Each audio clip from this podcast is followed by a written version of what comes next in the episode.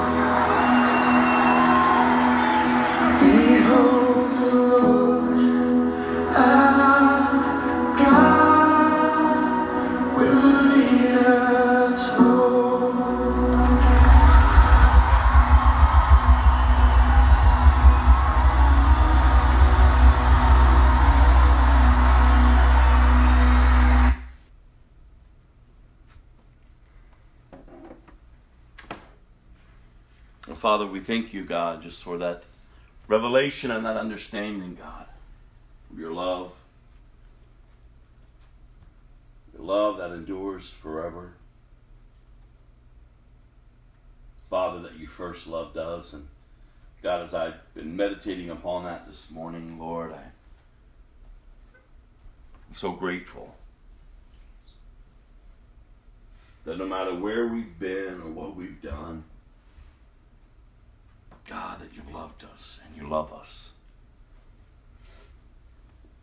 And it's your will that none should perish. Jesus, you said you are the only way to the Father.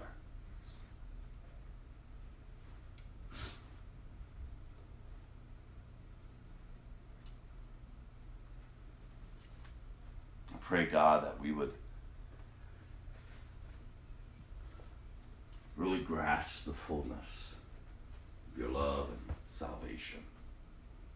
That we wouldn't continue to find fulfillment in the things of this earth and the temporal things of life. But that God, we would be satisfied in Christ.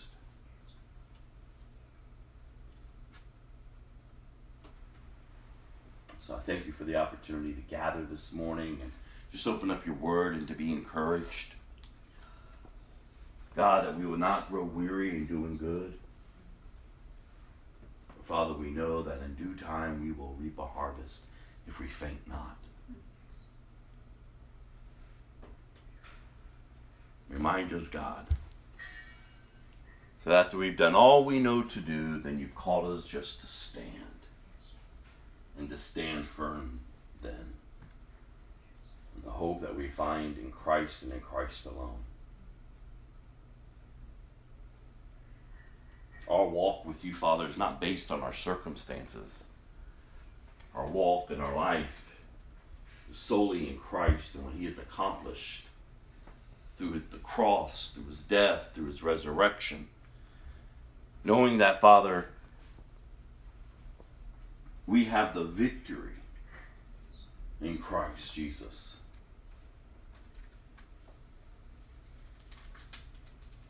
So thank you, Father. That yet, though, this earth may be growing darker, God, your word is going forth and being declared throughout the nations of the earth. And men and women and boys and girls are coming to a saving knowledge of Jesus Christ. Lives are being transformed. Captives are being set free. Hope is being restored.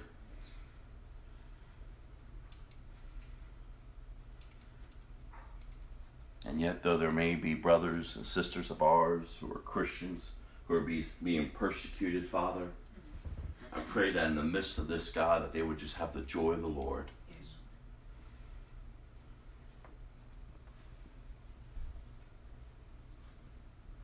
The hope in Christ. And that their captors and others, God, may come to Christ through this persecution. Your ways are not our ways, God. And so, Father, I thank you. Bless your people, Father, as we open up your word this day. May we have good soil, that our hearts would receive it and would take root, and that our roots would grow down deep. We would be mature, be complete, not lacking anything. In Jesus' name, amen. Good morning to everyone. Morning. Psalms 34, verse 14. Turn from evil and do good, search for peace, And work hard to maintain it. and work hard to maintain it. It's vital. And again, I'm going to continue to bring this verse in front of us and remind you it's really a short verse, and each of us should know it, hopefully by now, we're hearing it every week since January. But not just hearing it, but are we living it? Are we experiencing it? And each week and each day, I, I think upon this scripture and, and hopes to find encouragement in it for myself and encouragement for us as I pray for us, encouragement for the body of Christ, especially in the day and age in which we're living. And as I reflected upon it this week, I asked the Lord, I said, Lord, give us, and not just us, but give those that we're ministering to and encouraging a true vision. That your arm is not stiff armed towards us, but that your arms were stretched and nailed to a cross to receive us. He did that for you, for me. Such great salvation found in Christ and in Christ alone that he willingly laid his life down. No greater love than this. This is the love of Christ, you all. He's not stiff armed, he's not holding you at bay. No, he's receiving you. If you would come. If you would come with a sincere heart. The Bible says if you seek him, you will find him. If you seek him with your whole heart. This is God, you all. God, who longs to be in fellowship with you, who longs to have you with him.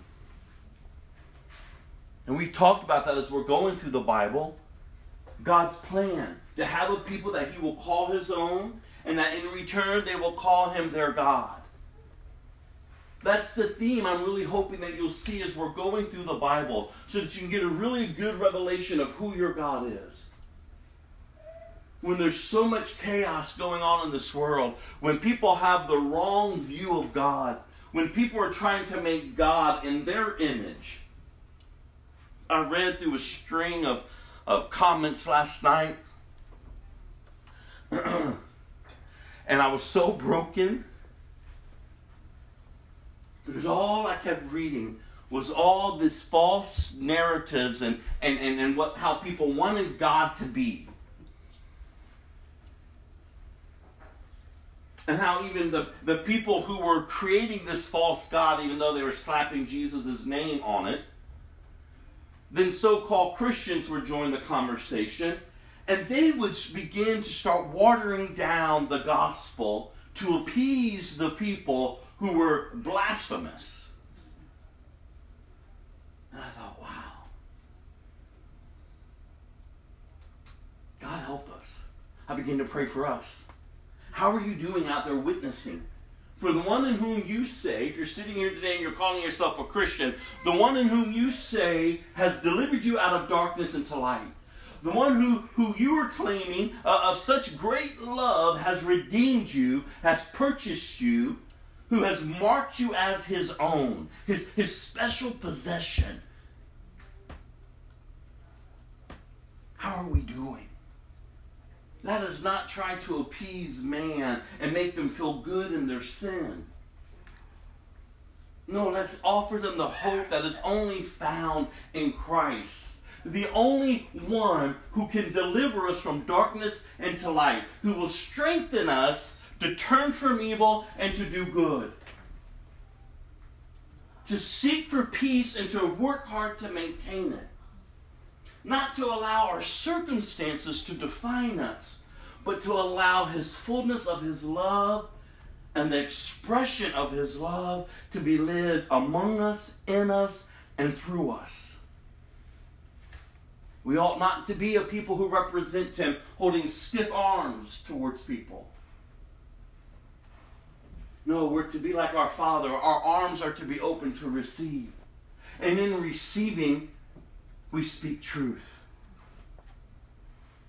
Jesus spoke truth. His message didn't change. Repent. Turn from your sins. Turn to God. Repent. Go and sin no more. Like we are without excuse. The Bible says that He's given us everything we need to live a godly life. We are without excuse. If we're living still evil in, in a way that is consumed by a sinful nature, then we have the stiff arm towards God. Saying, He's not God. You're not God. I'm going to do me. I'm going to live how I want. Three things. That war against you. Your flesh, the world, and Satan, the enemy. In through Scripture, you'll find the hope that is in Christ, that sin has been defeated, uh, the world's desire for you has been canceled, and your desires for the things of this world are done away with, and the enemy is defeated.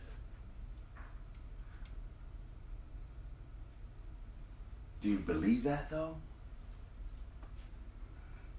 Sometimes we make our own desires greater than our God. Sometimes we make the pool of this world greater than our God.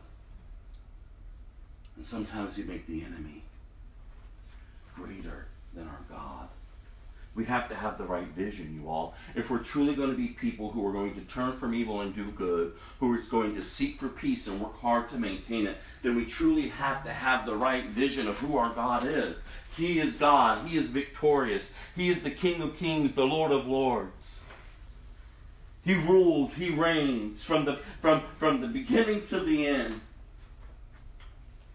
He's God and God alone. There's no one else like him and he is holy, he is righteous. And he calls us as his own. Come out from the filth and live right. And in and of ourselves, he knows we can't, so he empowers us with his Holy Spirit. And we can walk afresh and anew each day. Even when we fail, even when we fail, we can walk afresh and anew. Each day. Each day. To know our God, to walk with our God, to honor our God, to trust in our God. Are you walking with Him? Are you allowing Him to really get to the depths of your very being to heal you so that you would be a reflection to others. Your life in Christ is more about others than you. It is that you would be a light and hope to the captives. But some of us are more comfortable with our captivity. And so we want just a little bit of God but we like to keep the rest of the foolishness and the folly around us because we're comfortable with it. And how sad. How sad because you're making a mockery of his blood. You're making his blood common. You're making your sin greater than his blood. You're making your the world's desire greater than his victory. And you're making the enemy's throne when you live that way higher than his. And all along, it's what the enemy wanted. In reality, though, the truth of it all, God's throne is the highest. The enemy's defeated. The world, the pull of it is done away with it. Is done away with. And the desires of our flesh are submitted. That's how Christians should be living. That's how we ought to be living. There's nothing enticing of the world that, that should be drawing us any longer. We should see the foolishness of it and go, no, thank you. Been there, done that. We should see the wholeness that we are in Christ so that when temptation comes, we can resist it. And rest assured, the Bible says He makes a way out of every temptation. When the enemy comes breathing, we can stand with the assurance that our God is for us and not against us, and that He is a defeated foe, that the enemy cannot touch us because we are covered by His blood. And we can rest assured that as He's chasing us down, that we have the victory in Christ, that we can stand and stand firm then, that the battle belongs to the Lord and not to us. But to rest assured, you all, that God has given us what we need to turn from evil and to do good, to seek for peace and to work hard to maintain it. Some of us, some of us are living chaotic lives. And the reason why they're chaotic is you. It's no one else. It's you. It's the choices that you're making each and every single day to stiff arm your God. To stiff arm your God and say, You're not God. Let Him be God. Well, my circumstances haven't changed. They haven't changed. This is going on. That is going on. But He's still God. And what if your circumstances never change? What if they remain just the way they are or even get worse? Does that make him less of a God? No. He's God. When I think about those women over in India who live in the trash dump, like I don't know if we can even conceive it. I mean, they don't live poor like the poor live here in our nation. Like these people are so, so, so, so poor, they have nothing. And they live in the trash dump. And yet, though they live in the trash dump, they build these little huts out of trash. And they are looked upon as the lowest of the lowest of the lowest of society. I can only imagine the insecurity that they live with each and every single day with no love, with no hope. Their circumstances, the stench of filth every day. And when missionaries have gone in and have shared the love of God, the hope that is found in Christ, that there is one who loves them, there is one who came and has redeemed them, has purchased them and they accept Jesus, they're not looking to get out of the dump. They're looking at making a difference while they're still in the dump. They get up every day and they organize the trash. They sweep outside their little hut and make it as, as presentable as it can be to invite other people in to hear about Jesus. And so the question is what are we doing? And you say, oh, this is hard. This makes me feel guilty. This makes me feel. Well, you know what? That's because you're looking at yourself. Get over yourself. It's not supposed to be making you feel guilty or burdened or whatever. I'm hoping that you get some spark of insight as to who our God is. That you will go out and live for Him every single day of your life and stop making excuses to remain stuck. It's you who's, who's choosing. These women get up every single day. And did you hear what I said? They're not looking to get out of the dump, they're looking at making a difference while they're there. How are you making a difference? Where you're at and in your circumstances. We want so much more, and yet we're not even faithful with what we have. Mm. Come on, you all. And that's why the outside people look at the church and go, but these women are impacting the dump. there is a revival taking place and the, and the place in society over there that you wouldn't even imagine would be taking place. These people are getting up every day rejoicing. And the world outside the dump is looking into the dump, wondering what is going on in there. Why do they have so much hope and joy? And people are now, from the outside, coming into the dump, being ministered to. See, you all, we got to know our God. He is a great, loving, compassionate God. He changes us, He delivers us. We don't remain the same. And I know that people want it to be that way. I know people just want to say, I know Jesus, I love Jesus, and I'm just going to live however I want. No, that's not Jesus. That is not Jesus. Again, Jesus' arm is not stiff arming you. Jesus' arms were pulled back and nailed to a cross because he willingly laid his life down for you because he loves you. And his arms are open to receive you. His arms are open to receive you just as you are. Come, he says. And as you come, I'm going to transform you. I'm going to give you my desires. I'm going to give you my hope. You're going to live differently. You're going to act differently. You're going to talk differently. You're going to be a light to the dark world. This is the hope that we have to turn from evil and to do good, to seek for peace and to work hard to maintain it. Oh God, give us the understanding to live this way.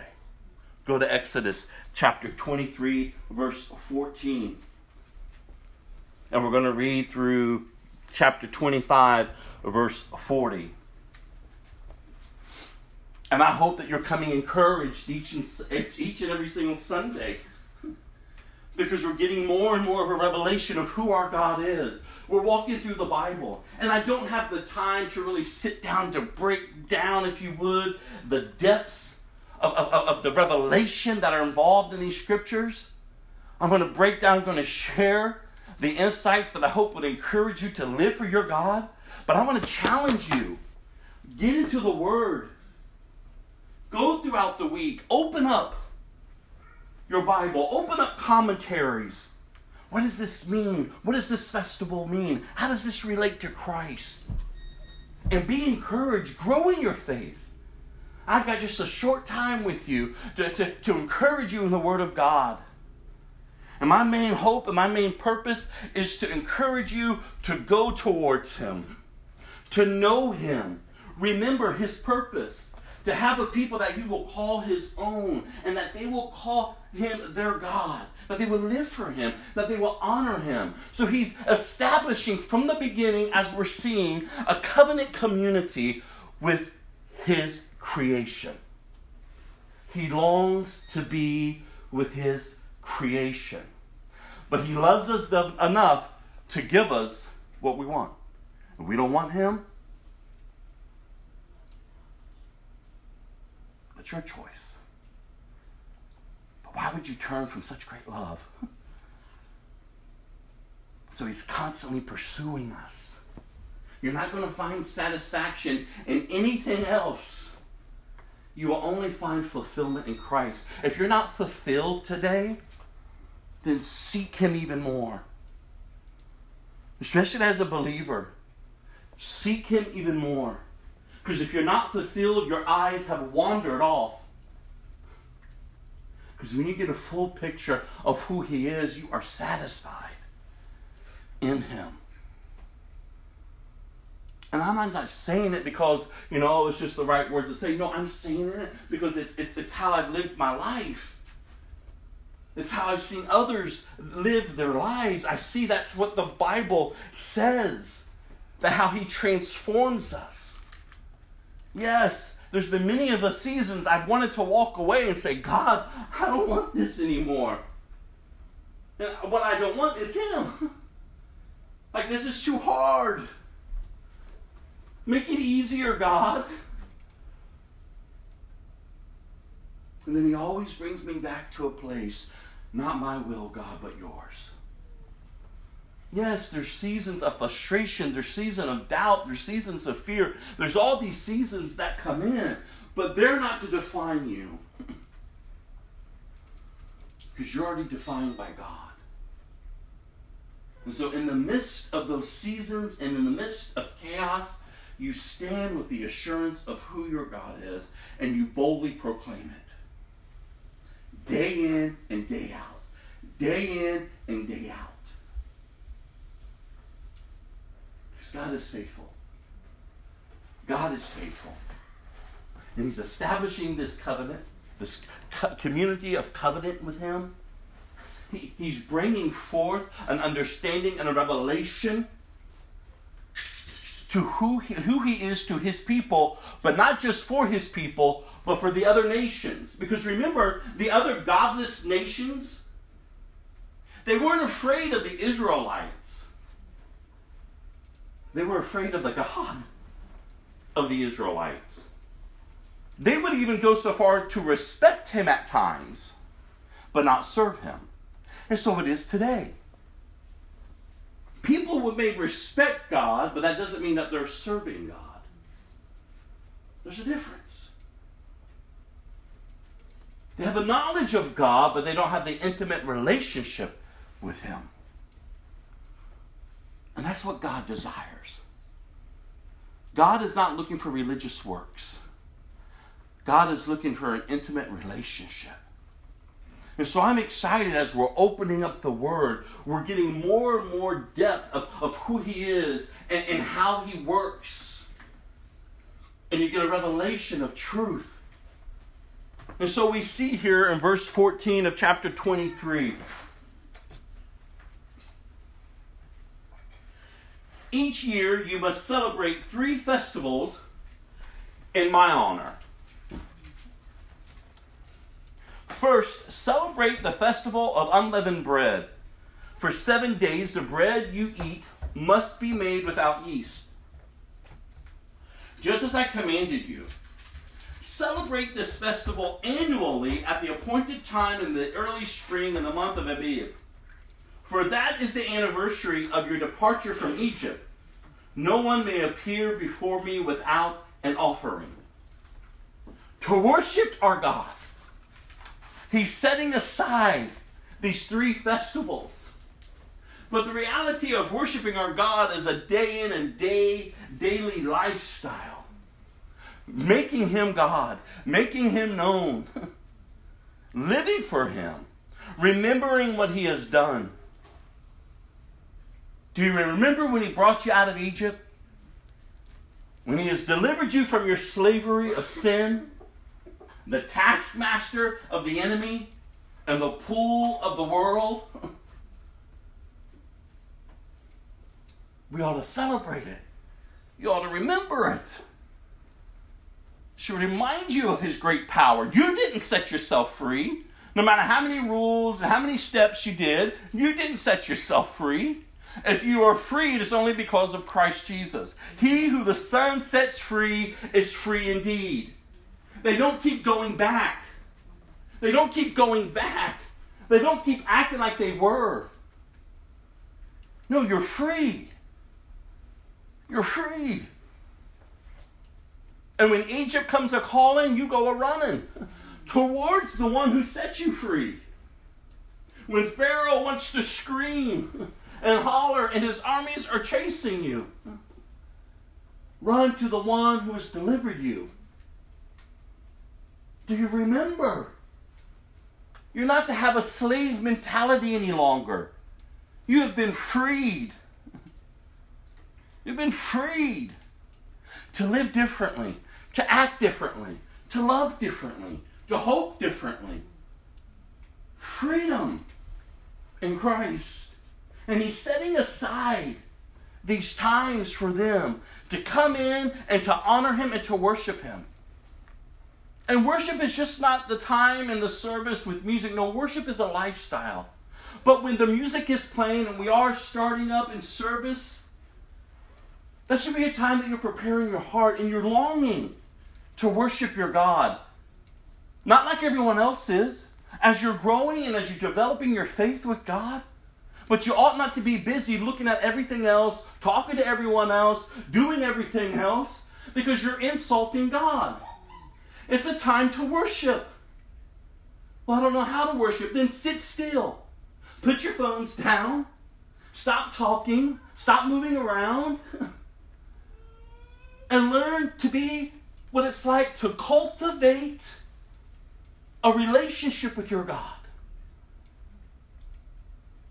To focus, to close your eyes, and just say, Thank you, Father. Thank you, Daddy. To raise your hands to honor Him, to stand in His presence, to, to sit in His presence, to engage with Him.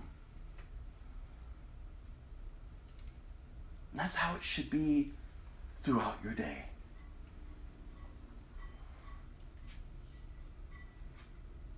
Just engaging with your Father. Engaging with the one who calls you his own, who has adopted you, who has engrafted you into his kingdom. For those who've accepted him, that's what it boils down to. Just because you come to church doesn't make you a Christian. Just because you may talk about the things of God or post the scripture here or there on your social media, it means nothing unless you're living it. Unless you're living it. He's desiring a people that will live as his own. And look at what he's laying out here. He says, Second, celebrate the festival of harvest. When you bring me the first crops of your harvest. Finally, celebrate the festival of the final harvest. At the end of the harvest season, when you have harvested all the crops from your fields, at these three times each year, every man in Israel must appear before the sovereign, before the I'm sorry, before the sovereign, the Lord. You must not offer the blood of my sacrificial offerings together with any baked goods containing yeast. And do not leave the fat from the festival offerings until the next morning. As you harvest your crops, bring the very best of the first harvest to the house of the Lord your God. You must not cook a young goat in its mother's milk. There's going to be a lot of things that you're going to read through, especially as we're going through the Old Testament. Again, it's not going to really make sense to us. But I would encourage you read. Know your God. He's very detailed and very specific on what he asks for and what he requests. It's all about obedience.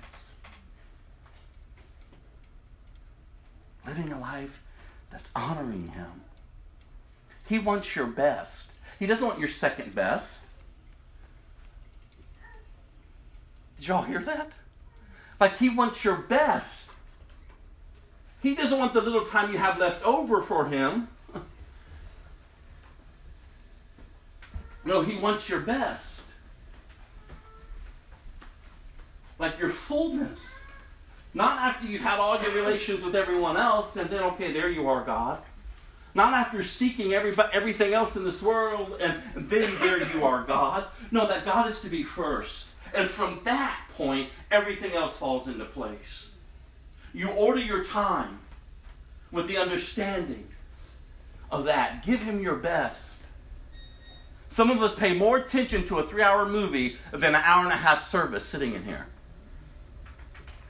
And yet we think we've showed up and we've done something for God. God doesn't honor that. He doesn't want that. You might as well stay at home, watch another movie. He doesn't even like when you give and, and, and you don't even have a, a cheerful heart. Might as well keep your money, keep your resources. He doesn't want your second best. He wants the fullness. He's God. And from, it's, from that point, you live. Like I'm not letting anything else come before Him. No, He's God. Even your relationships. I love Gilda, but I don't love her more than God. I love my daughter and my grandchildren, but I don't love them more than God. I love you all, but I don't love y'all more than God. As soon as I make either Gilda, my, my daughter, my grandkids, or one of you, and loving you more than I love God, I'm, I'm putting more into you than I into my relationship with God, I'm messed up.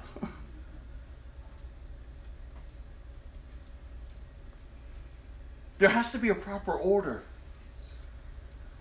And that's what he's designing here. These people back in this day, they understand this. Remember, they, had, they were slaves for 400 years under extreme conditions. And even in that 400 years of slavery, they cried out for God.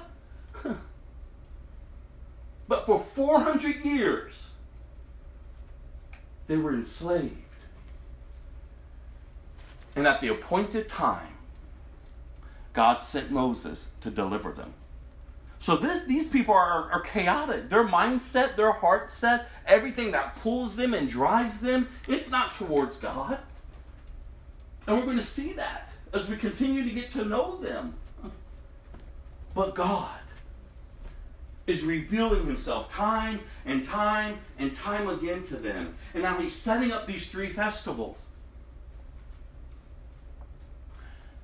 for remembrance and to honor him. He goes on here. See, I'm sending an angel before you to protect you on your journey and lead you safely to the place, look at this, I have prepared for you. Not that you've prepared for yourself, or not to the place that you would desire to go, but God has prepared a place for his people. And I love the fact that we see here that he is promising his presence among them.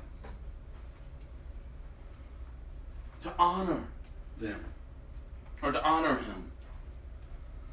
Look at what he's saying here. I'm sending an angel before you to protect you on your journey and lead you safely to the place I prepared for you. Pay close attention to him and obey his instructions. Do not rebel against him, for he is my representative and he will not forgive your rebellion.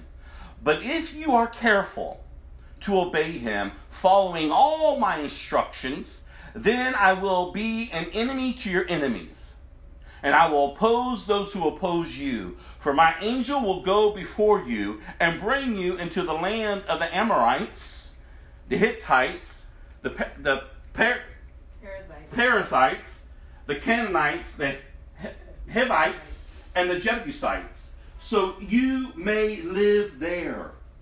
And I will destroy them completely. You must not worship the gods of these nations or serve them in any way, look at this, or imitate their evil practices. Instead, you must utterly destroy them and smash their sacred pillars. You must serve only the Lord your God. If you do, I will bless you with food and water, and I will protect you from illness. Then you there will be no miscarriages or infertility in your land, and I will give you long, full lives.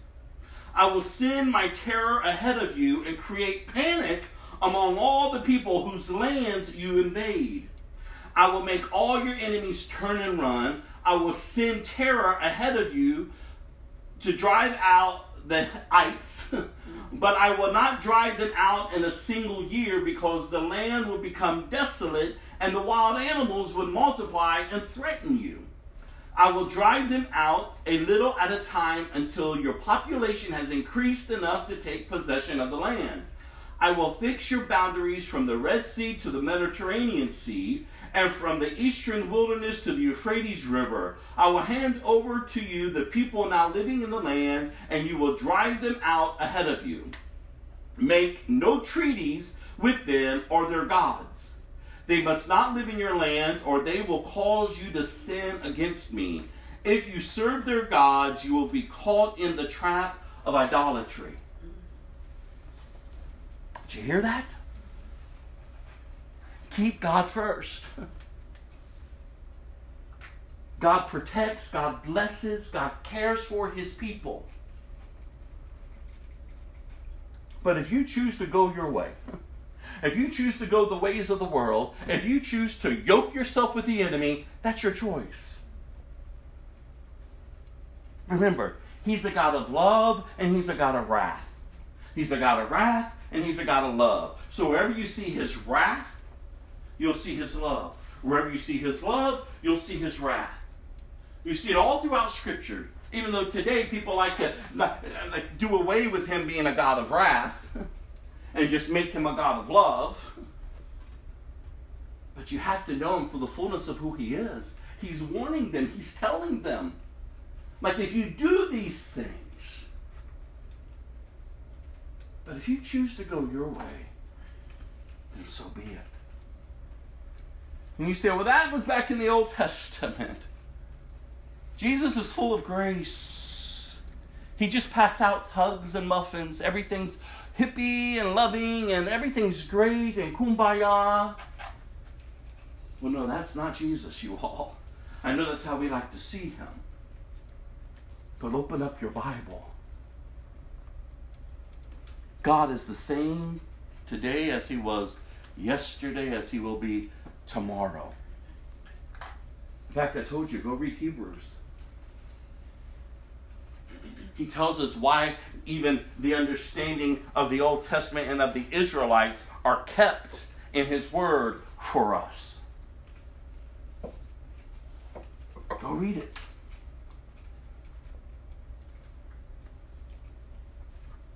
Thank God, you all. He desires for us to be with Him, not to be with another, not to serve other gods. He's telling them, I'm going to care for you, I'm going to protect you. You're going to have to go in, but I've got you. You're going to uh, have to face your enemies, but I got you. And I'm going to do it in my time. And so many times we are get so frustrated because God's not moving fast enough for us. You wouldn't be able to handle if God moved fast enough to get you to where He has for you. You ought to let God do in His perfect timing what He wants to do in your life and through your circumstances. So many times we pray for a breakthrough to get out, but you ought to be praying for wisdom while you're in. so that when the breakthrough comes, you can step out with what you need to really embrace the season that He's about to bring you into. Come on. Let us be encouraged in this. He's preparing a way for them. Do you see how loving He is? He's preparing a way. He's given them wisdom and understanding. Chapter 24 Then the Lord instructed Moses, Come up here to me and bring along Aaron, Nadab, and Abihu, and 70 of Israel's elders. All of you must worship from a distance. Only Moses is allowed to come near the Lord. The others must not come near, and none of the people are allowed to climb up the mountain with him. And then Moses went down to the people and repeated all of the instructions and regulations the Lord had given him. All the people answered with one voice. So they were in agreement, they were in unity. We will do everything the Lord has commanded.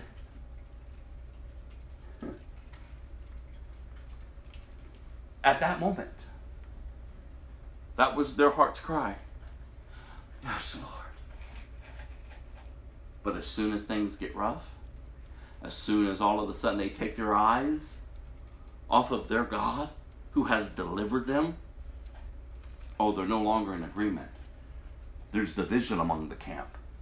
Those who will follow God and those who are like, no, He's not God. We will create our own God. And you see it. Oh, that we would not be a wishy washy people, but that we would be a people rooted in Christ. That we're honoring Him, that we're loving Him with our whole hearts, our whole being. Not just, oh, thank you, Lord. And, and then, then you get the phone call and run off with your adulterous person. Or you're giving yourself to idols to things that, that draw you and you feel some sense of wholeness when you're around them or when you have it in your hands. That's not God fearing. God is desiring a people who will love Him and fear Him. Not a people who allow fear to turn and make you run away from Him, but an understanding that you can come close to Him. He's a God who longs to be with you. You are. So at this moment, they're in agreement. Then Moses carefully wrote down all the Lord's instructions. Early the next morning, Moses got up and built an altar at the foot of the mountain. He also set up 12 pillars, one for each of the 12 tribes of Israel. Then he sent some of the young Israelite men to present burnt offerings and sacrifice bulls as peace offerings, offerings to the Lord. Moses drained half the blood from these animals into basins. The other half he splattered against the altar. then he took the book of the covenant and read it aloud to the people. Again, they all responded, We will do everything the Lord has commanded. We will obey. Then Moses took the blood from the basins and splattered it, splattered it over the people, declaring, Look, this blood confirms the covenant the Lord has made with you and giving you these instructions. Blood. Ultimately, whose blood? redeems us. Christ, Jesus. We're sprinkled with His blood, we're washed in His blood. A beautiful picture is being displayed to us here of obedience, of worship, of covenant Then Moses, Aaron, Nadab, Abihu, and the 70 elders of Israel climbed up the mountain. Could you imagine? there they saw the God of Israel. Under his feet there seemed to be a surface as brilliant as blue lapis lazuli, as clear as the sky itself. And though these nobles of Israel gazed upon God, he did not destroy them. In fact, they ate a covenant meal, eating and drinking in his presence. Then the Lord said to Moses, Come up to me on the mountain. Stay there, and I will give you the tablets of stone on which I have inscribed the instructions and commands, so you can teach the people. So Moses and his assistant Joshua set out, and Moses climbed up the mountain of God. And I want you to remember, remember the name Joshua. It's important. It's important. He was Moses' assistant. And when I think of the relationship, and I think of what Joshua must have experienced following Moses and learning of Moses, but ultimately what he learned of God. See, Moses didn't point Joshua just to Moses, he was pointing Joshua to God. Mm-hmm. And he was building character into Joshua, as we should be doing with others. As we should be doing. Who is looking upon your walk with God and is moved to follow with you? People ought to be. People ought to be. if you're not building relationships, something's wrong. If the majority of your relationship has no level of godliness or, or understanding of, of, of devotion and worship and prayer time together and encouraging and edifying and building up, something's wrong if you're calling yourself a Christian. If you're not a Christian, then you're perfectly right where you're at. But I hope you don't stay there too long. I hope you come to Christ. We've got to wake up. We've got to wake up. Our lives are to be impacting others. And we see here that Moses is influencing Joshua. the next generation to come. And so it is today. Our lives ought to be influencing others for the kingdom of God.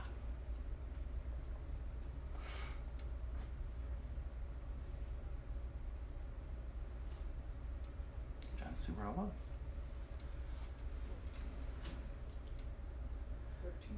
14. Yep. Verse 14 Moses told the elders, Stay here and wait for us until we come back. Aaron and Hur and, and are here with you. If anyone has a dispute while I'm gone, consult with them. Then Moses climbed up the mountain, and the cloud covered it. And the glory of the Lord settled down on Mount Sinai, and the cloud covered it for six days. And on the seventh day, the Lord called to Moses from inside the cloud. To the Israelites and at the front of the mountain, the glory of the Lord appeared at the summit like a consuming fire. Then Moses disappeared into the cloud as he climbed up higher, the up higher. I'm sorry, climbed higher up in the mountain. He remained on the mountain forty days and forty nights. Wow, this isn't just a good bedtime story, you all. This isn't just a fun little book to read. No, these are actual events. The presence of God, the glory of God. These lives were being impacted. From then until now, God is making himself known to mankind. That's why I always keep telling you over the past couple weeks God is without fault. You may want to blame him for things, but God is without fault. He's done everything to reveal himself. It's you who's at fault. And on the day that you stand before him, you'll have to give an account. Either you will hear, Well done, my good and faithful servant, enter in to my rest. Or he'll say, Depart from me, you worker of iniquity. I never knew you. And you may be among those who will say, But didn't I do this? And didn't I do that? And didn't I do this? And didn't I do that? And he says, I don't know you. We weren't in relationship.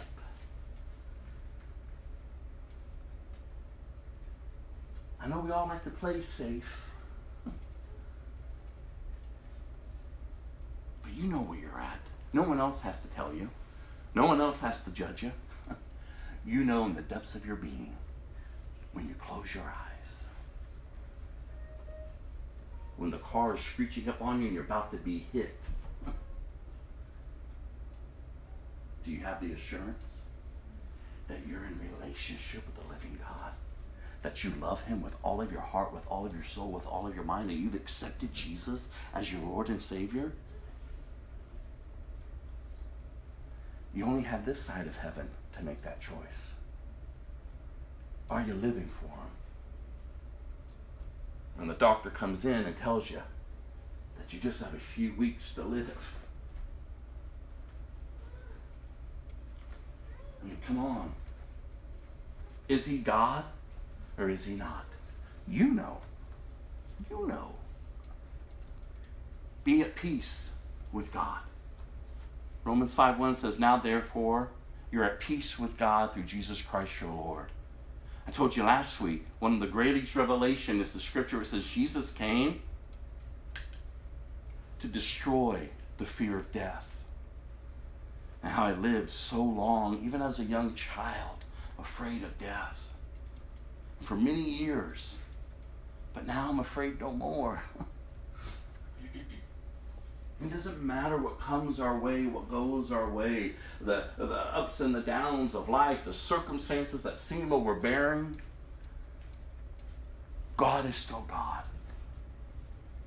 And that's why we can go forth with the assurance that He's God. We can advance His kingdom. We can proclaim the gospel no matter how they treat us, no matter how they look at us, no matter what they say. We can go forward in the assurance that He has already gone before us. We're just following the path that He has carved out for us. He makes every crooked path straight. Go. Proclaim the good news. Rejoice in your God. Love the Lord your God. for 40 days and for 40 nights, Moses is gone. He's in the presence of God. The Lord said to Moses, chapter 25, Tell the people of Israel to bring their s- sacred offerings, accept the contributions from all whose hearts are moved to offer them. Here is the list of sac- sacred offerings you may accept from them gold, silver, and bronze, blue, purple, and scarlet thread, fine linen and goat hair for cloth, tanned ram skins, and fine goat skin leather, acacia wood, olive oil for lamps, spices for the anointing oil and the fragrant incense, onyx stones and other gemstones to be set in the ephod of the priest's chest piece. Have the people of Israel build me a holy sanctuary so I can live among them. You must build this tabernacle and its furnishings exactly accordingly, I mean, sorry, exactly according to the pattern I will show you. So the plans for the Ark of the Covenant. Listen how specific God is.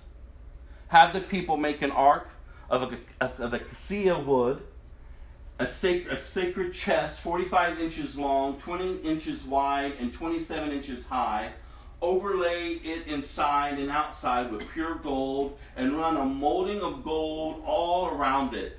Cast four gold rings and attach them to its four feet, two rings on each side make poles from the acacia wood and overlay them with gold. Insert the poles into the rings at the sides of the ark to carry it.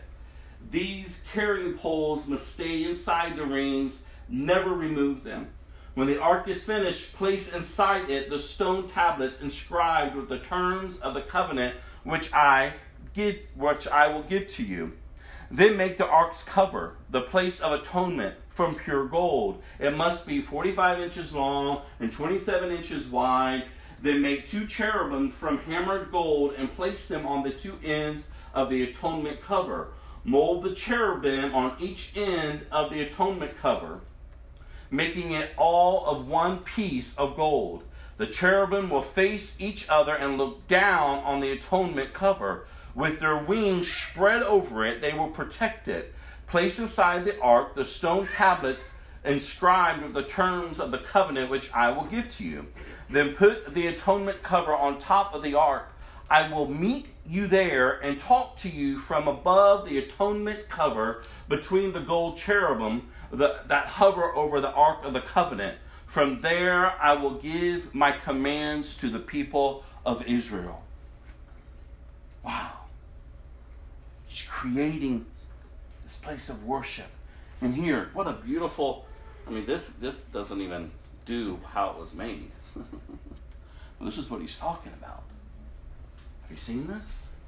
I'm walking around for a moment. Look at that. This is what he's telling them to build. And inside,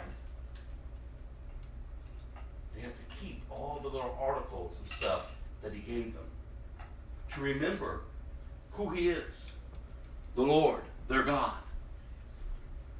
Beautiful. And did you see what he's saying? Like, I'm going to meet you there. I'm going to talk to you. I'm going to give you my commands. I'm going to lead you. And as it is, that was then, but even as it is today, when we gather together, churches throughout the world, when we gather in, in, under His name and in His presence, like we're there to hear from Him. I've encouraged y'all before. How's your heart when you come to gather? Have you been? Have you prayed up? Have, have you prayed for others? Have, have you prayed for me? Have you prayed that your heart would be of good soul to receive, to hear, and to apply the truths that we're learning? Have you come in to serve others? To offer yourself, to think of others better than yourself? Because that's how we're to live. We're God's people, you all. And here he's made these, these, and he's given these instructions on how to build this sanctuary, this temple. Then he goes on in verse 23 plans for a table. And then make a table of acacia wood, 36 inches long, 18 inches wide, and 27 inches high. Overlay it with pure gold and run a gold molding around the edge. Decorate it with three inch border all around and run a gold molding along the border.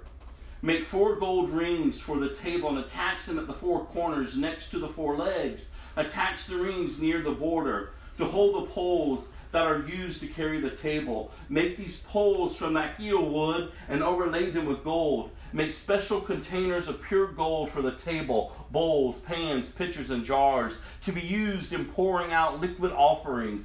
Place the bread of the presence on the table to remain before me at all times.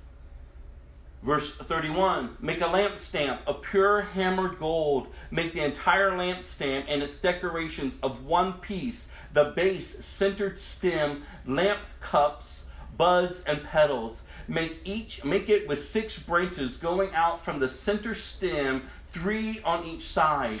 Each of the six branches will have three lamp cups shaped like almond blossoms, complete with buds and petals. Craft the center stem of the lampstand with four lamp cups shaped like almond blossoms complete with buds and petals. There will also be an almond bud beneath each pair of the branches where the six branches extend from the center stem. The almond buds and branches must all be of one piece with the center stem, and they must be hammered with pure gold. Then make the seven lamps for the lampstand and set them so they reflect the light forward. The lamp snuffers and trays must also be made of pure gold you will need 75 pounds of pure gold for the lampstand and its accessories. And the last verse from this Old Testament today is verse 40. Be sure that you make everything according to the pattern I have shown you here on the mountain. Do it no other way. Do it as I have asked. This is God. This is God building a covenant community, building a place of worship and a place of, of honoring Him and to hear from Him. He's establishing. And we find that today, you all, in Christ. And in fellowship with Christ and in fellowship with believers. We may not have the beautiful ark, the table, the lampstands, but we have something more precious. It's Jesus, you all. Jesus. The New Testament says that your position as a, as a new Christian or as a, as a Christian is in Christ. That is your position. You are in Christ. You are seated with Him in the heavenly realms. You're not living just on the temporalness of this life. No, you have been born again of the Spirit. We wage war not against flesh and blood, but with the principalities and rulers in the air of the darkness. There is a spirit world that we can't see with our physical eyes. But we have been born of the Spirit to claim hold to the promises that God has set forth and found in Christ. And all through the Old Testament, everything that God is having them do points to the Messiah, points to Jesus. Because you remember back when we began our study in Genesis, God declared then and there that there would become there would come one who will crush the head of the enemy. And that was Jesus he was referring to. And even as you read the Bible, you understand that even before the foundations of the earth, the cross was already purposed. Redemption was already a plan. It wasn't a second afterthought. No, it was already purposed and planned. So everything that we're reading through the Old Testament is pointing us towards Jesus, the Messiah, the Lamb of God who has come to take away the sins of the world, to liberate the captive people, and make a new people in Christ. That when He returns, He gathers us up. And for eternity, we will be with Him. Where there be no more sickness, no more disease, no more tears, no more suffering, but a beautiful life for eternity being the presence of our God. Oh God, help us to have a revelation of how beautiful He is and how we're called to worship Him and to honor Him. He's very specific with detail. He's creating an atmosphere of worship and of respect. And oh, how we should maintain that when we're together. Go to Matthew chapter 24. Matthew 24, we're finishing that chapter. We're starting in verse 29. We're going to read through verse 51. So, Matthew 24, verse 29 through 51. Jesus' words. And you've heard me say before, when you see the words are read in the Bible, or when you know it's Jesus' words, this is when you should perk up. if there's any time you're ever going to perk up, this is where you should perk up, because these are Jesus' words captured for us to hear. And yes, a lot of people, uh, they don't want to hear Jesus talk this way. We want him just to be an easy Jesus. but that's not who he is. We need to see him for the fullness of who he is. Listen, I could tell you this. what kept me from Jesus the majority of my life is how he was made to be this weak willed God. A lot of people claiming they were Christians in my life as I was growing up, but there was no power until you know Jesus. until he steps into your life and goes, Whoa.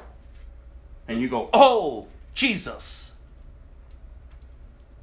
He's all powerful, you all. I don't need him to be a wimpy God. I don't need him to cower down to me and say, I'm going to make it all better for you. No, I need him to be God. You need him to be God. Don't strip him. Don't make him common. Don't, don't make his blood common. Don't make what he came and he accomplished as if it's nothing. As if there's no meaning to it. Whatever, Jesus. No, he's God. God, because of your blood, because you willingly laid your life down for me, I was in complete rebellion towards you. You all were in complete rebellion towards him, and yet he came and he laid his life down so that you would be free. He paid the price. What he went through, you should have gone through. And so when he speaks, we ought to listen. And he's laying out the signs of the times. He's laying out and he's giving them an understanding. There's a day in which the end will come. And I know that makes people afraid. But if you're afraid, if you're a Christian, you ought not to be afraid. You ought to get the right understanding of who God is. The people who should be in fear are non Christians because they are going to be wrapped up in his wrath. And I know again, oh, I don't want to talk about that. That puts people off. Well, they need to hear it. Jesus saves us from the wrath of God. You have to choose his wrath. And that's why you've heard me say over and over why would you deny his love and choose his wrath? Why? That doesn't, that doesn't make sense. It didn't make sense when I was doing it. Half of my life, I chose his wrath because I held my arm out against him and said, You're not God. but until he revealed himself, then you surrender your life to him and you go, You're God. and I want you to be God. Listen, I've tried to dumb him down to live how I want to live, have a little bit of Jesus and a little bit of the world. I've tried to dumb him down and make him nothing. I try to make him as common as, as I can to be comfortable. but I never satisfied in those seasons. Never once. Remember, I kept telling Gilda through a season, like, this can't be it. Like, I wouldn't have laid my life, I wouldn't have walked away from my life for this. I was in church, I was serving, I was doing, I was, you know. But I'm like, what is this? What am I doing? There's nothing in this. There's no power in this. Where's Jesus in all of this? Because I wouldn't have, I know me. I would tell her, like, I, I wouldn't have laid my life, I wouldn't have gone to enter this. This is weird. And it's not that Jesus did anything, I chose to go my way. And all along, he's going, What are you doing over there?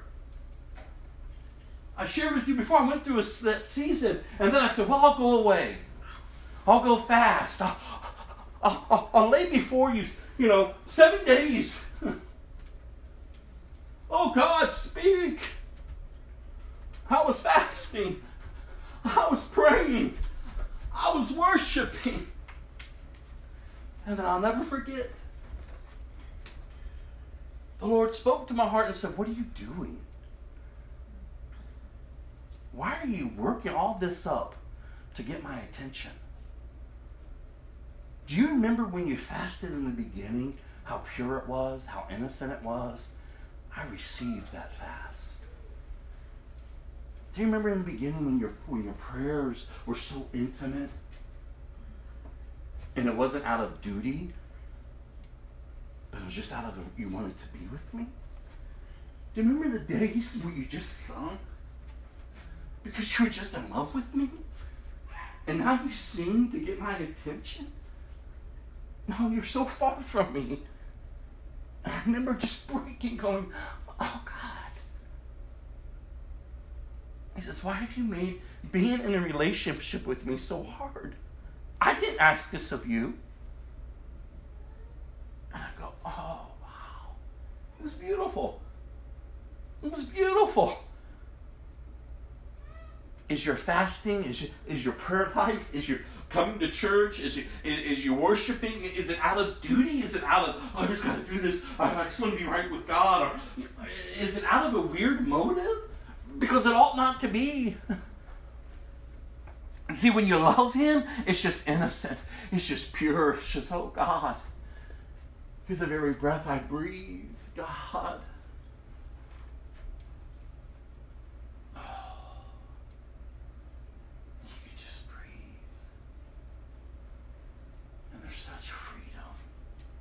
Even when your circumstances are chaotic.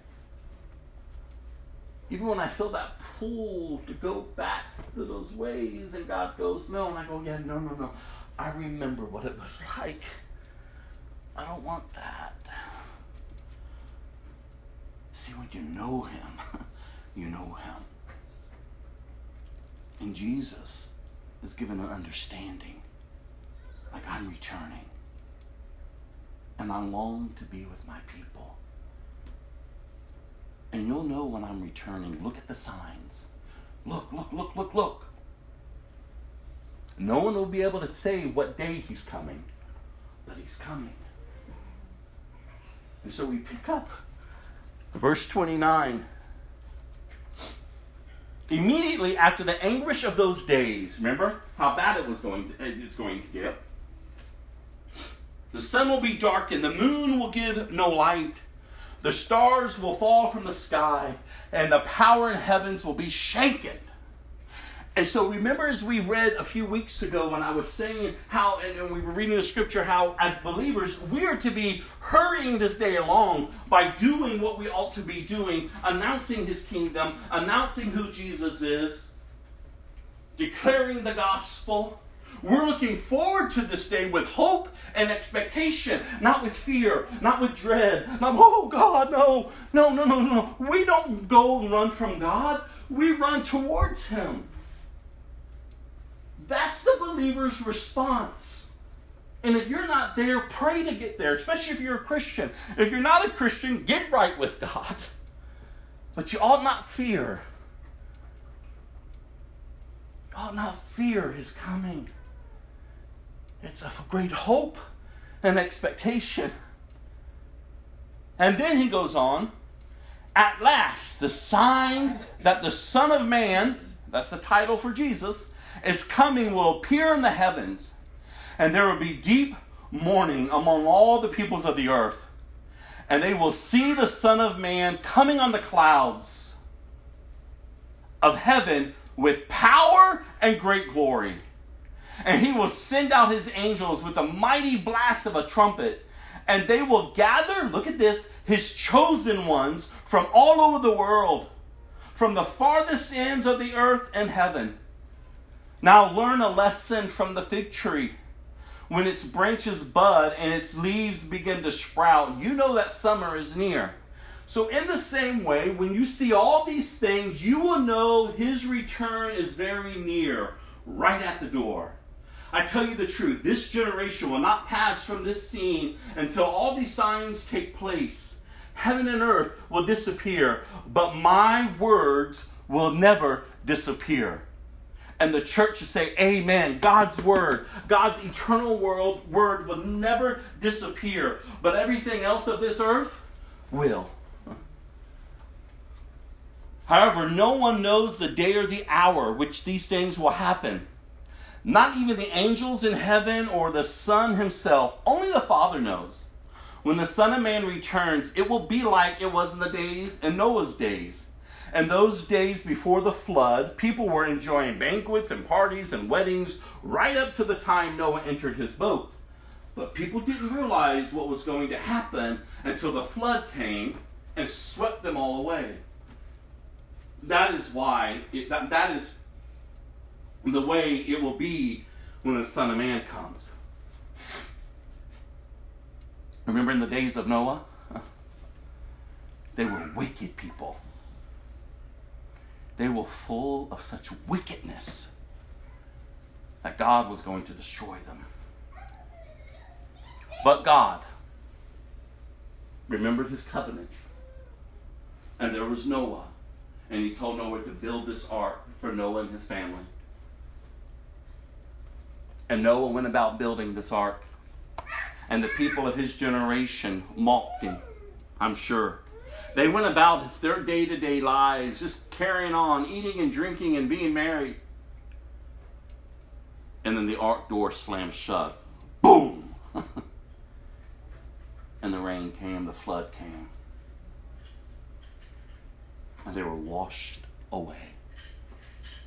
I said, I've been saying it for years. I don't have time to write it, but I'm just going to write a book.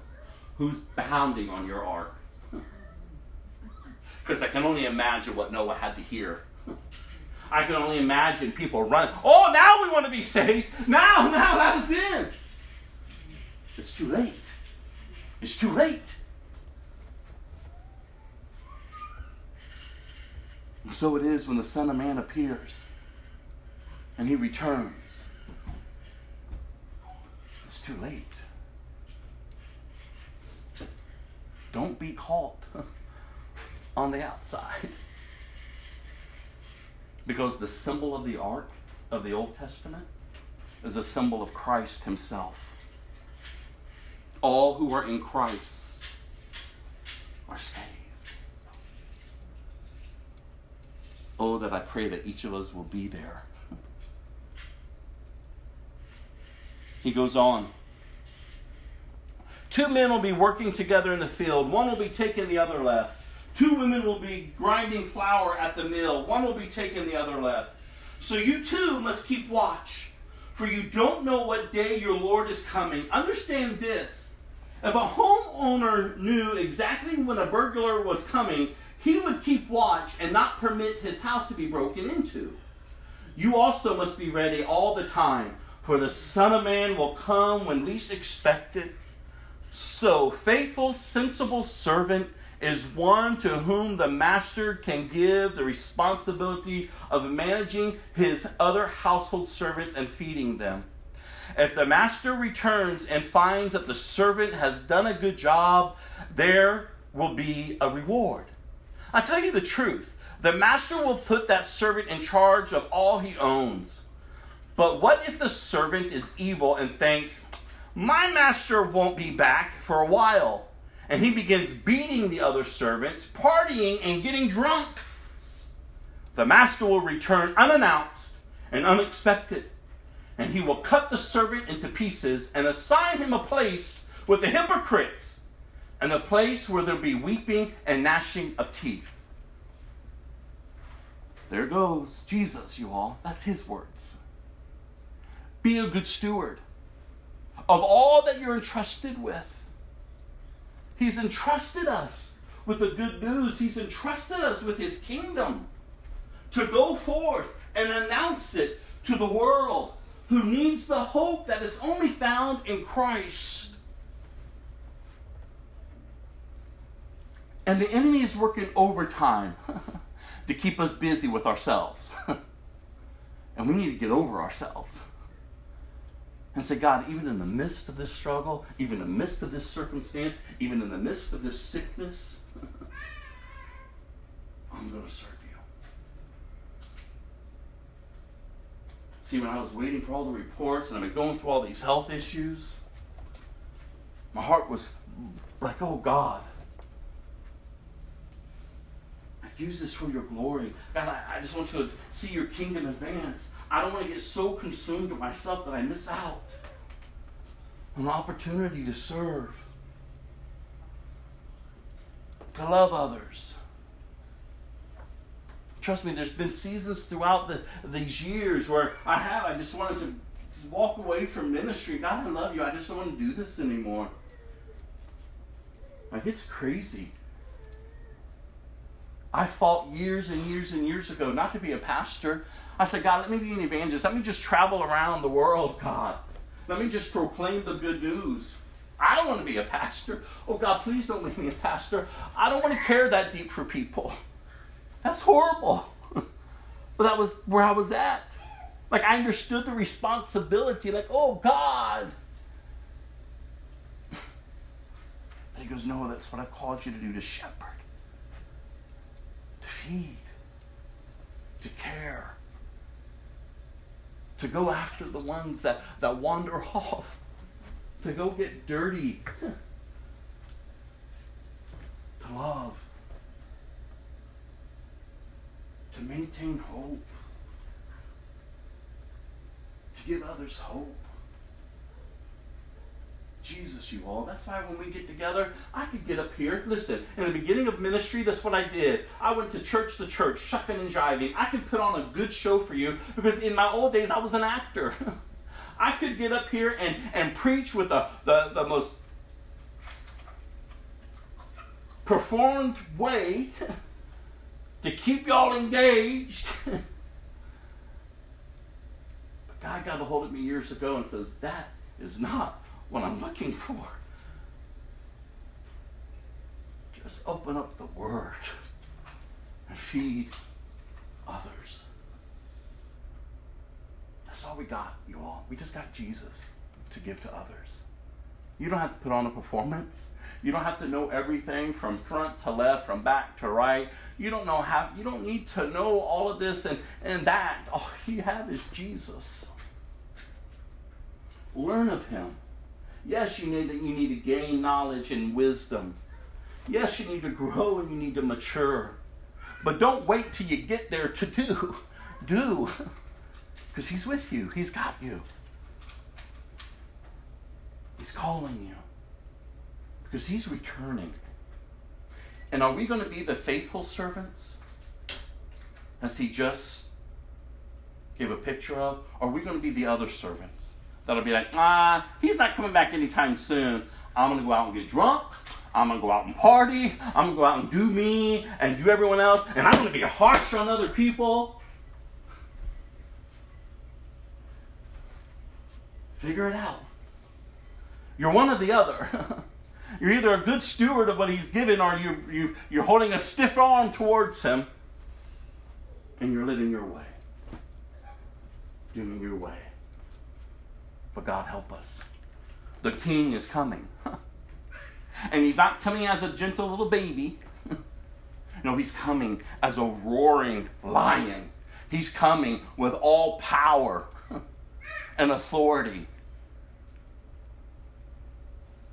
And God, make us your people. so that we would receive him. Let's go to Psalm 30. And again, I encourage you all. Oh my goodness, go to the book of Psalms. Open it up, read it. These psalmists went through it. They had every type of struggle you can possibly imagine. They've been up, they've been down, they've been blessed, they've been poor. They've gone in, they've gone out. They have experienced life. And we're blessed to have the Word of God to open up these psalms, these poems, and these songs that these men wrote to give us insight on how we are to have a, a, a, level of knowledge of our God and how intimate He longs to be with us. And that, that no matter what we're facing, that He's God. And I challenged you all before keep God first because when He's first, you won't get sidetracked. Like when He's first, you'll go, even though I can't pay my bills, even though I have my poor health, even though I'm having trouble in my relations, even though I'm having issues on my job. Like, first, God is first. And God, I can look to you. And all this other stuff, God, I know that you can bring into order. And even if you don't, God, I know that you're still God. And I will trust that you will move on my behalf and that you would keep me even in the midst of this. That my mind would be set upon you. And your words are just different. You can preach yourself happy. If you just keep gazing upon him. What are you gazing on? You want to know what you're gazing on? Listen to your mouth. Watch your attitudes. Listen to the thoughts that are running through your head. Oh, but come on, Christian. know your God.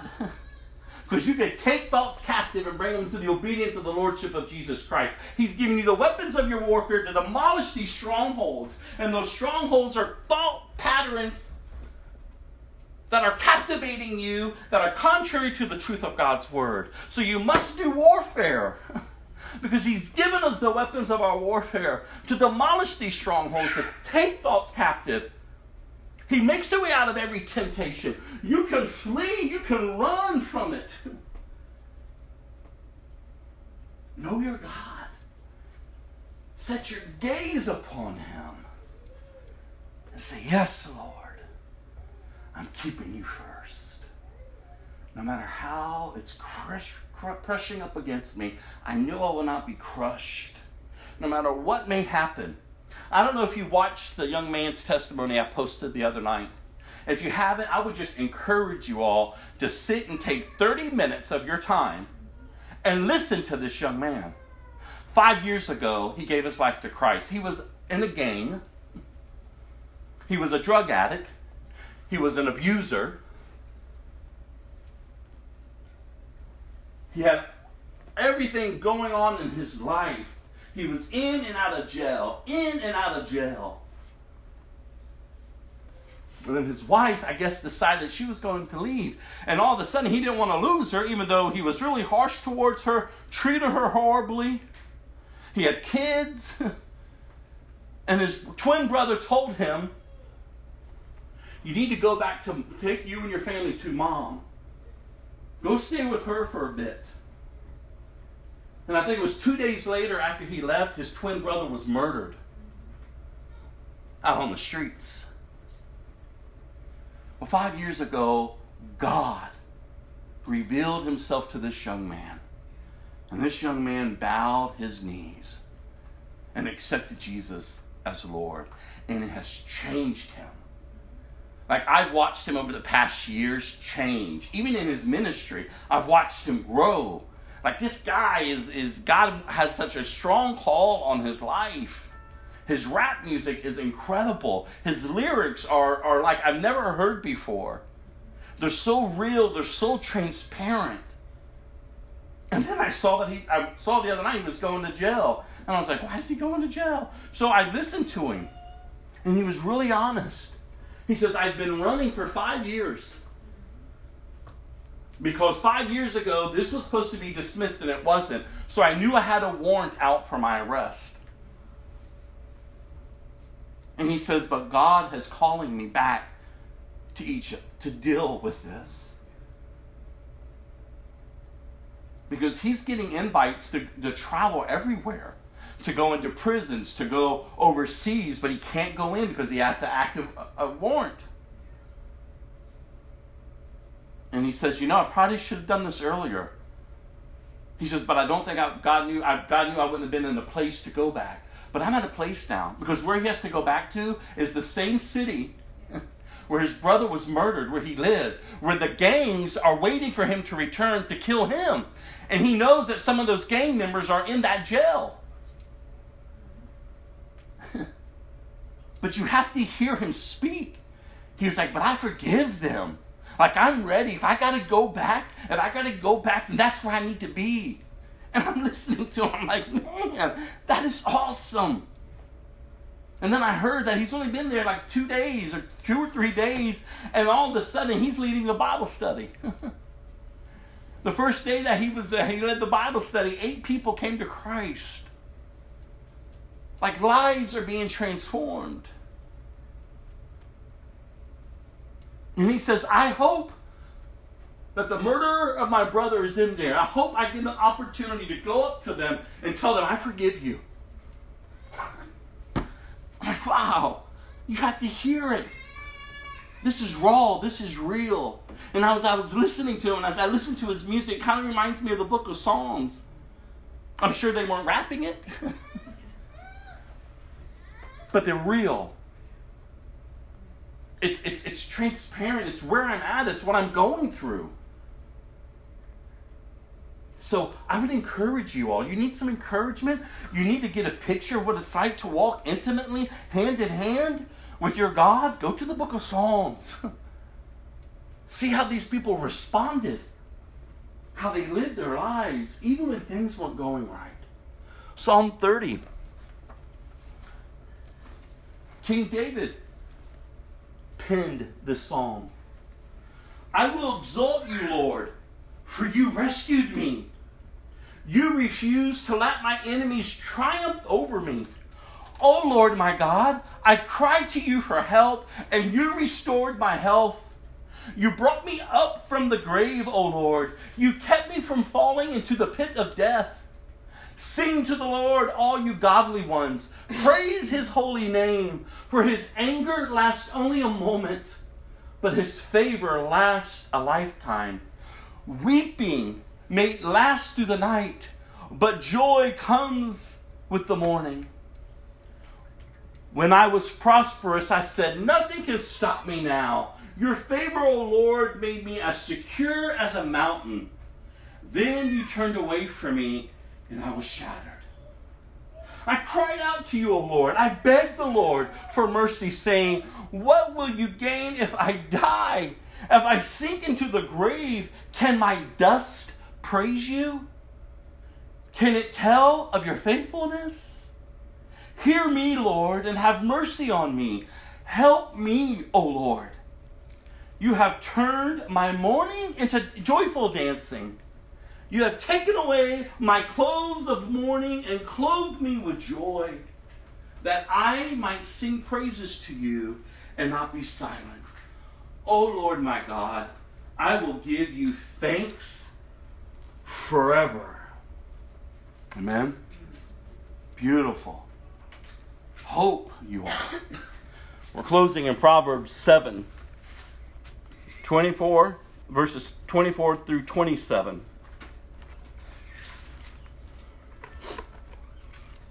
What was it? Proverbs 7, verses 24 through 27. Listen, we've been talking about perversion.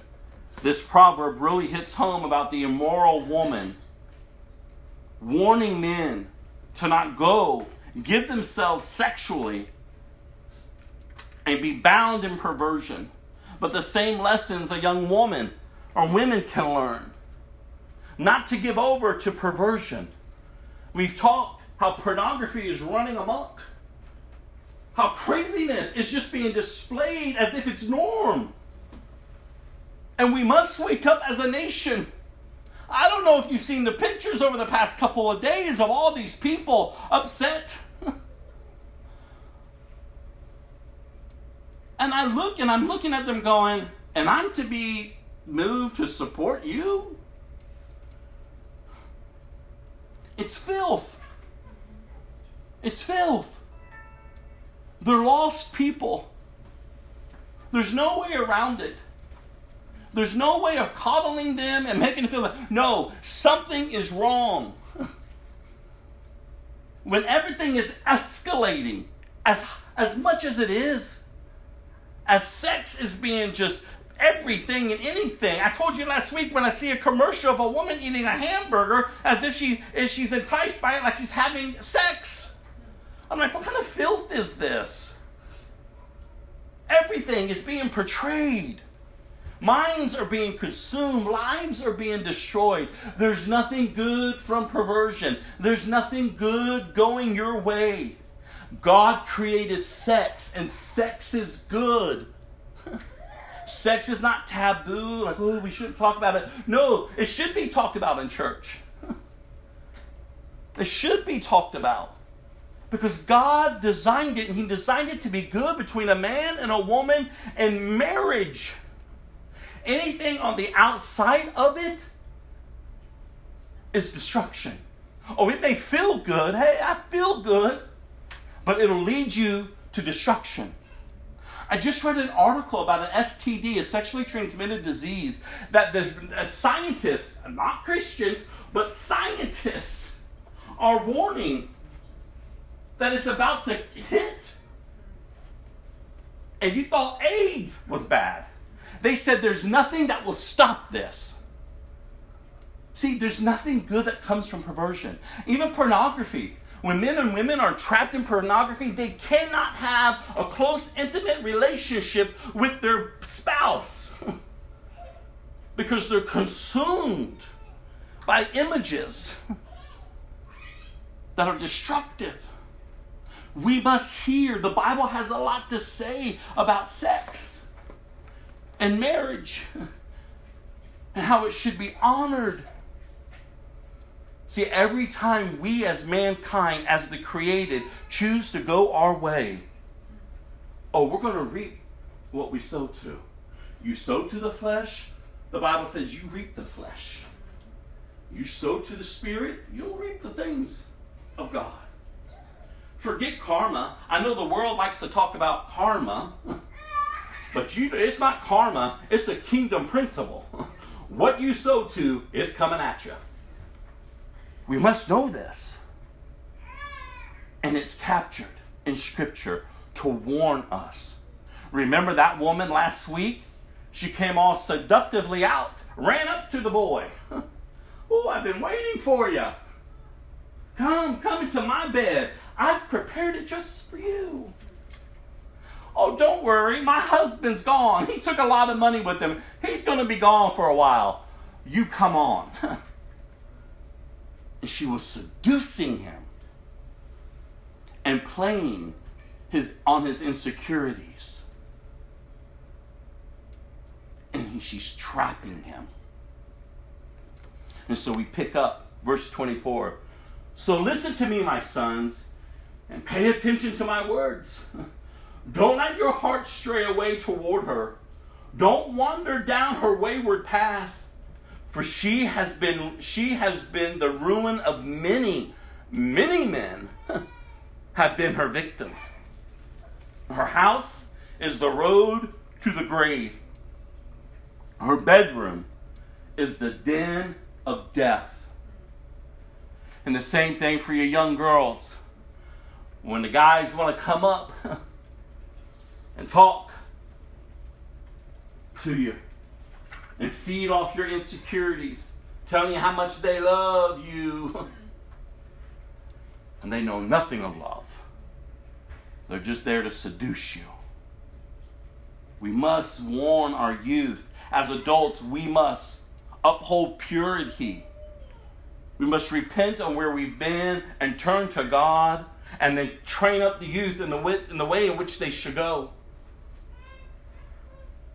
and the way in which they should go, honoring Christ with their bodies. helping them through their insecurities so they're not looking to be fulfilled elsewhere. But they are filled in Christ, teaching them, honoring them. See, sin, when it's presented to us, no matter what the sin is, it looks right, it feels good, but it doesn't show you the end. Have you seen those smoking commercials? Oh, it kind of gives me this picture of sin. See, it looks good, it feels good, but it rots your body. oh, I used to smoke and then all of a sudden, and they take off, and all of a sudden they don't have arm parts, their bodies are all corroded, they look horrible. I said, that is sin. That's what every sin does to us. It looks good, have your feel, oh, but in the end, it's killing you. And that's why I've always encouraged you. What does the flesh know to do? If you've been around, say it. Die. To die. Your flesh, this very thing, all it knows to do is die. It's dying, it's decaying. And so it feeds off the junk of this world that's going to kill it even quicker. Oh, but greater is he that is in us than he that is in this world. See, where does sin come from? The desire that is from within. But the Bible tells us if we're Christians and we've accepted Christ, we know of his power. He has destroyed the power of sin. We don't have to be led by our desires anymore. We can say no. We can choose to say, I'll live today, thank you. I will not find my satisfaction in this. And isn't it funny when you talk to someone about their sin, they want to fight so hard to hold on to it and to keep it. What on earth? It's killing you. Oh, but I gotta have it. I gotta have more of it. No, you can't take it away from me. Oh, good gracious. I was no different back in the days. It just fuels you. And no matter what the sin is, it doesn't have to be perversion. It could be gossiping. It could be backbiting. It could be murmuring. It could be fault finding.